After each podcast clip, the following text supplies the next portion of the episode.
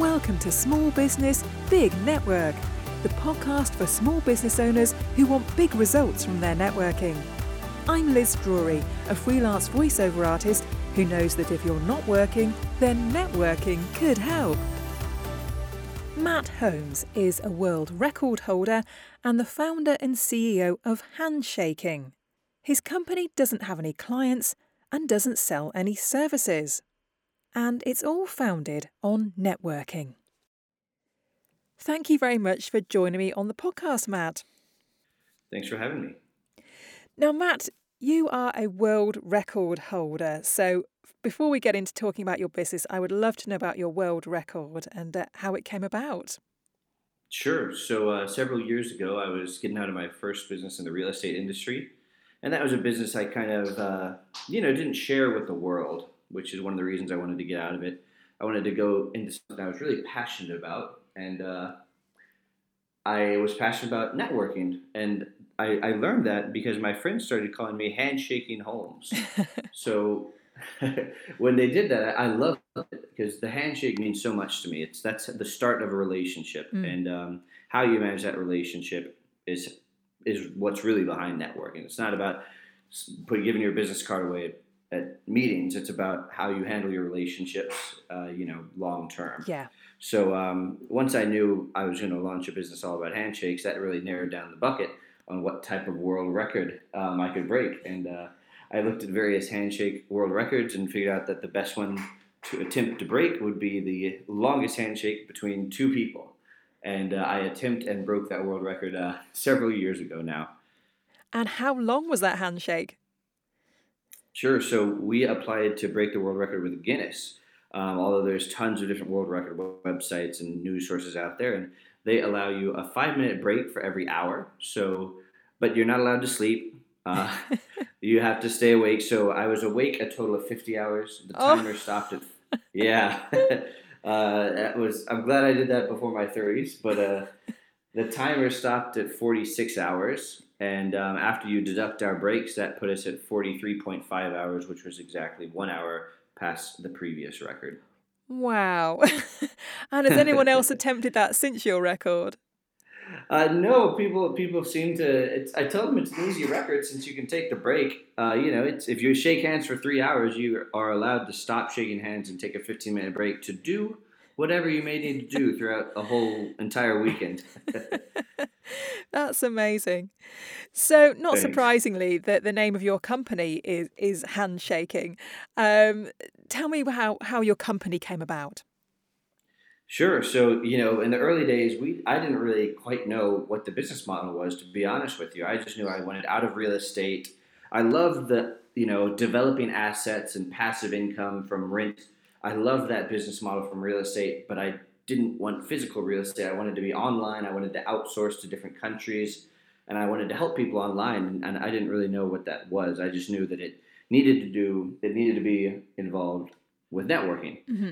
And um, so we kind of started doing personal websites, or really any marketing agency, random services in the early days. And that didn't really have a meaningful impact. We didn't make much money during the first few years. But when things changed for us is when we started, instead of worrying about how much a client could afford to invest with their website, we just started building our own websites. And we started building lead generation websites. So we would pick a city, we would pick a niche, and we would invest and develop a website that would get phone calls for this niche in this specific city. And then we ended up selling the phone calls instead of services. So instead of selling marketing services, we shifted to selling the results that everyone's looking for from marketing services, which is live phone calls of customers looking for a quote right now. And we've been on that business model for the past four years almost. Right. So you actually have no clients and you don't sell any services, is that right? Correct. And so tell me how it works in practice. Sure. So I'll give you an example of the first website. So the first one was called Fort Collins Concrete Contractors. So, you know, Fort Collins is a city, mm-hmm. concrete contractors is the niche. And uh, we developed that website. We got it to rank on Google in the city of Fort Collins for people looking for driveway repairs, sidewalk additions, patio additions. And sure enough, after a few months, it started getting some phone calls and we were able to find a concrete contractor and forward those phone calls directly to their phone. So as soon as a customer calls, they get a quote, and then the contractor would prepay us in advance for uh, a batch of leads. And that's how that business model works. Right. Okay. So concrete contractors was was your first uh, foray into this. What other kinds of businesses have have you um, have you have you got leads for? Sure. So not only so now today, you know, it's more about sending the phone calls to help the contractors shake more hands with customers, and um, you know, we've gotten into lots of different. We're always experimenting, um, and to be honest, some cities might be better for some niches. So it's it's always just a experiment. We'll launch now. We launch about four websites per month. Uh, we used to be doing ten, but um, we've tried carpet cleaning, window tinting, roofing, dent repair. Um, what else? Lots of lots of different models, but we, we're trying to. We like to experiment with new niches to see what's easy for us to win at. But what I've realized is even if we win, we need to have we need to eventually just pick a few niches that are similar businesses because it's really different. A roofing company, for example, you know, they might work with an insurance company. It's not the homeowner paying. Where a concrete company, you know, it's usually it's usually a smaller business and the homeowner's paying. So you really have to think twice before you go out there and try a ton of different niches. Yeah. But it's also good to test, so it's kind of a balance. Yeah, yeah. So, I mean, how, how do you decide which, which niches to try? Uh, well, now we kind of have our set four niches that we launch, and then we'll try one tr- experiment. Like right now, we're kind of experimenting with some electrical or smart home automation websites, mm-hmm. and uh, uh, you know, it takes uh, if you're ever going to launch your own website to make passive income, you know, give it give it a fair six to twenty four months to before you decide if it's been a successful website or not. Because sometimes it just takes time. Uh, yeah. That's what, that's what Google's looking for. Yes. They're not looking for the brand new website. They want the person who's been around for a long time. That's right. Because I, I guess Google kind of trusts websites that have been there for a bit longer. Yep, especially if it's about one thing in specific and not you know a ton of different weird things that changes over time. Mm-hmm. Yeah. Right. So let's talk a bit about networking now, then, which is obviously your your passion. Why do you feel that networking is so important for entrepreneurs? Yeah, so for me, networking was really important in the early days because I set out with just a little bit of money left over from exiting my real estate company and didn't really know what was next. And networking is what helped me really figure out okay, what's my business model? Which direction am I going with this? You know, it, it helped me with mentorship. If you don't network, you're going to have quality mentors. So uh, that's that's one reason I think networking is important. Uh, and yeah, in, in, the early days, well, one takeaway I took from I actually had this was called the Handshaking Video Series in the early days. So uh, we weren't doing lead generation websites. We were doing this, uh, you know, random online services and, and hosting a video series to kind of have the theme mm-hmm. of you know what type of services we're offering and why we're offering them. So um, yeah, one, one thing I learned from most of the guests I interviewed is the importance of really paying it forward and and investing long term. You know, no one likes a, the used car salesman that you know meets you, calls you back twenty times for two weeks, and then you never hear from them again after you buy a car. It's yeah. about yeah, it's about looking long term. You know, ten plus years out and providing value right away. Right, that used car salesman is not helping you uh, right away. They're just asking for the sale, and no one likes that either. No. Um, so anyway, we could dive into that in whichever direction you'd like as well, if you'd like. Yeah, I mean, what what kind of networking groups did you go to initially? Were they uh, national groups? Was it groups that were just more local to you? How did you get started? Yeah, so I was in Denver for both the real estate company, and then stayed there for um, you know this this online company Handshaking, and I ended up starting a group. Uh, of course, I went to tons of different events. I'm an extrovert. It gives me energy to talk to other people. So I respect that not everyone's a, an extrovert that gets energy from others, but that doesn't mean that you can still use some of the networking tactics that, that benefit you later. Um, so I went to different founder events, and then I eventually started a meetup group called Startup Denver. And uh, that that meetup group grew to three, four thousand members. We would do monthly pitch events and obviously host an event an even better way to get connected with everyone. We would pick different founders to that would come and pitch their idea, and then hey, it was we also needed to go and talk to the big dogs that would be judges, kind of like the sharks and Shark Tank. And uh, you know, I just met a ton of really valuable mentors and investors through through that process. Uh, ran that meetup group for a few years, and obviously, uh, you know, we didn't charge for the events in the early days. We provided value. We weren't asking for anything in advance, and that's looking back. That's kind of what's built a lot of, you know, what's turned into my quality mentors today, as well as you know, good friends today in Denver. Yeah. So how much time do you think that a startup business owner should dedicate to networking? Yeah, I think uh, it kind of depends on your stage. You know, if, if you're newer or if you have not started your business yet, I think you should really be investing a lot of time in it, and you should be investing that time before you think you need to invest that time.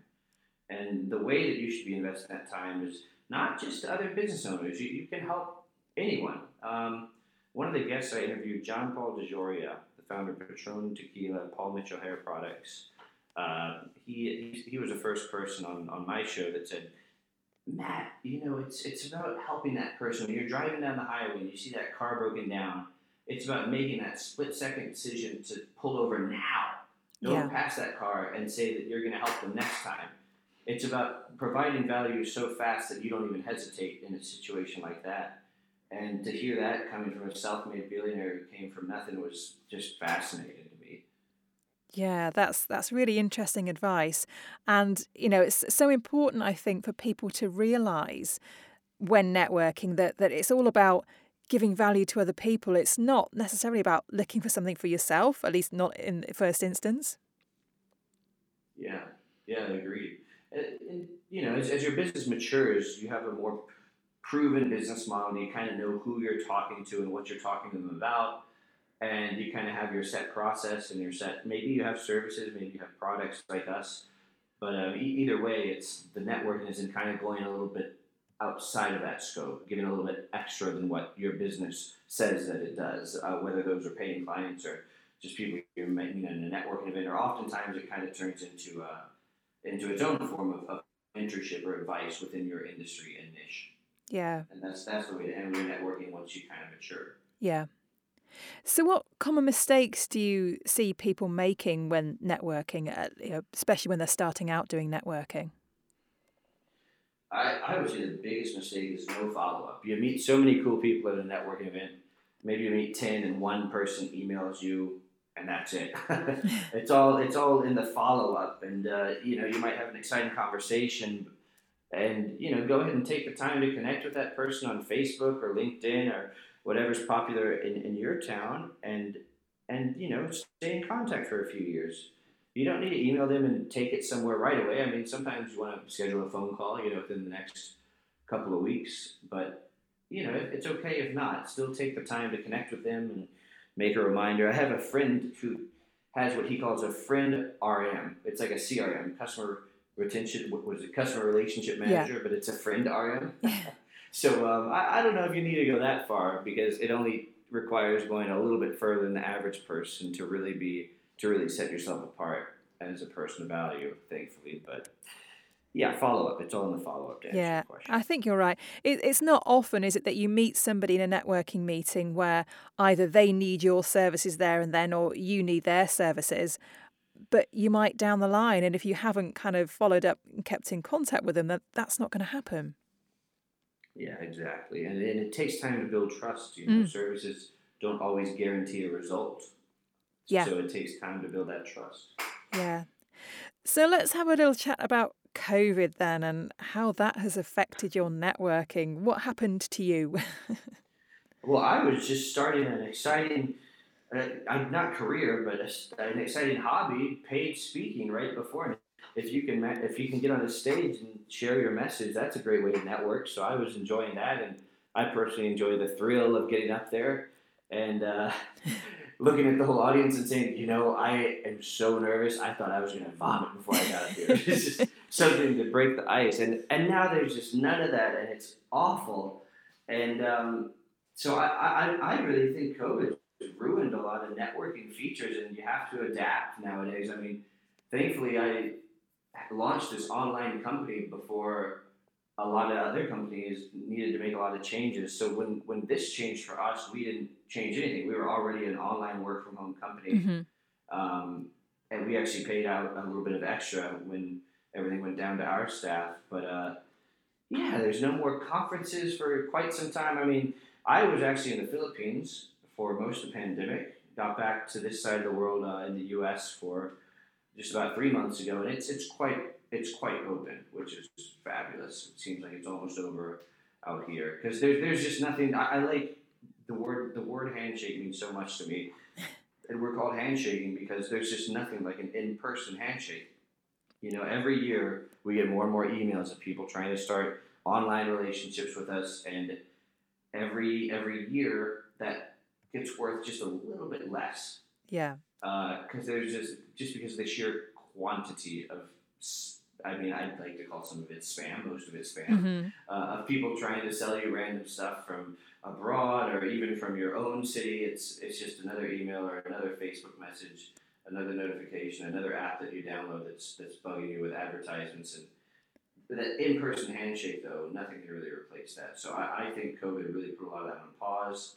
Uh, to answer your question, I, think a lot of more people are looking at how the internet can help them, which is I think good and bad. For me, if I was trying to actively network like I was before, when I was trying to, to you know connect with members of Congress and billionaires, venture capitalists on, on my video series, I feel like there's more competition now because like I, I was emailing Mark Cuban from Shark Tank just directly. Mm-hmm. He was a billionaire. He, would, he was emailing me back. He said no.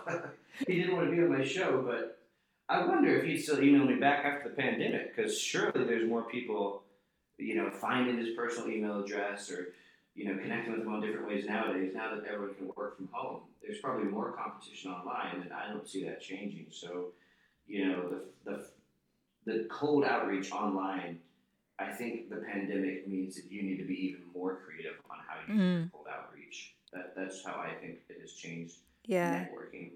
Do you think that we'll, we will get back to having lots of in person networking and the conferences and so on? H- how do you see the future of networking?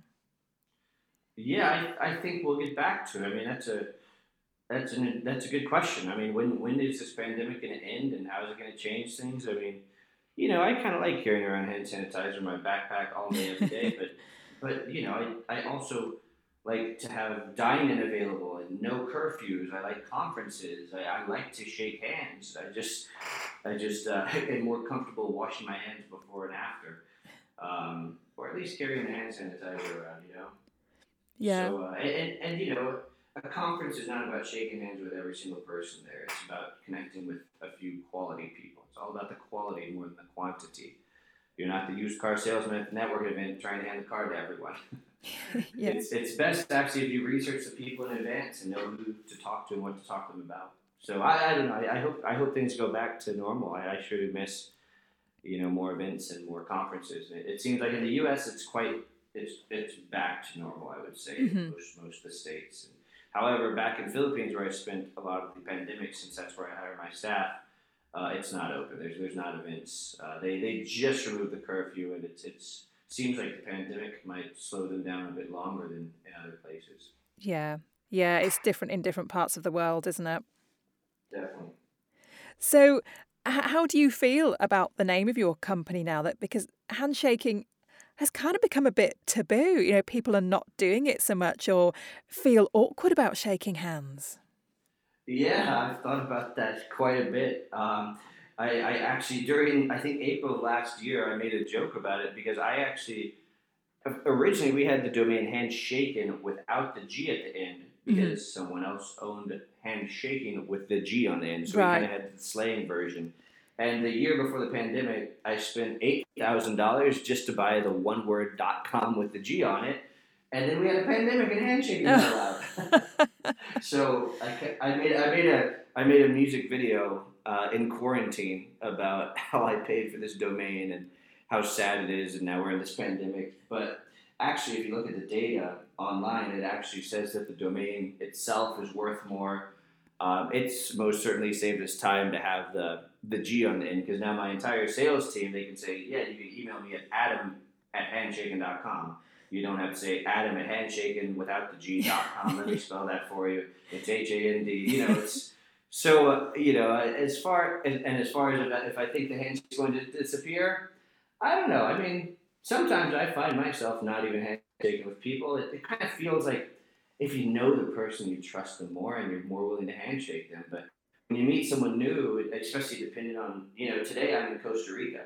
So every country, it kind of feels a little bit different on what people expect. And I think a lot of countries are, are confused. The restrictions too. If you're in a country that's super locked down, it feels like you're not supposed to do it, even if it's yeah. not talked about.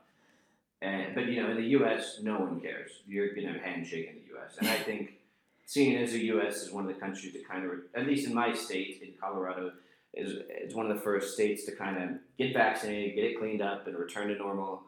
And we're already there. I, I kind of feel like, yeah, the rest of the world's going to go back to um, handshaking if that was their custom before. So handshaking, yeah, think, handshaking hasn't yeah. gone away.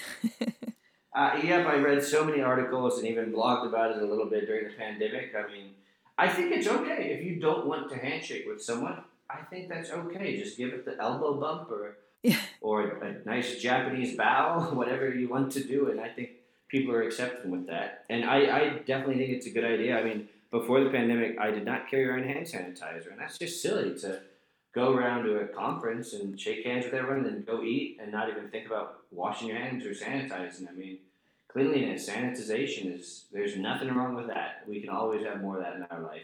Absolutely. But, uh, I, yeah. so, uh, but I, I think people still want to handshake to start a relationship. Yeah, lovely. Well, thank you very much for chatting to me about about your company and how everything works and handshaking. So, if people want to um, get in touch with you, Matt, what's the best way for them to do that? Sure. Well, you can check out our content and websites on our primary website, handshaking.com. And if you want to email me a question directly, I'm obviously just Matt, M A T T, at handshaking.com. And uh, yeah, we'd be happy to talk about networking with, with anyone. I'm, of course, very passionate about it and interested in how everyone does networking in their own world. Great. Well, thank you very much for your time, Matt. And um, I wish you all the best for the future and getting back to more in person meetings and lots of physical handshaking. Yes, thank you, Liz, and thank you, listeners, for hanging out with us. Thanks for listening to Small Business Big Network. If you found this podcast useful, please do rate, review, and subscribe. And don't forget to share it with the rest of your network too.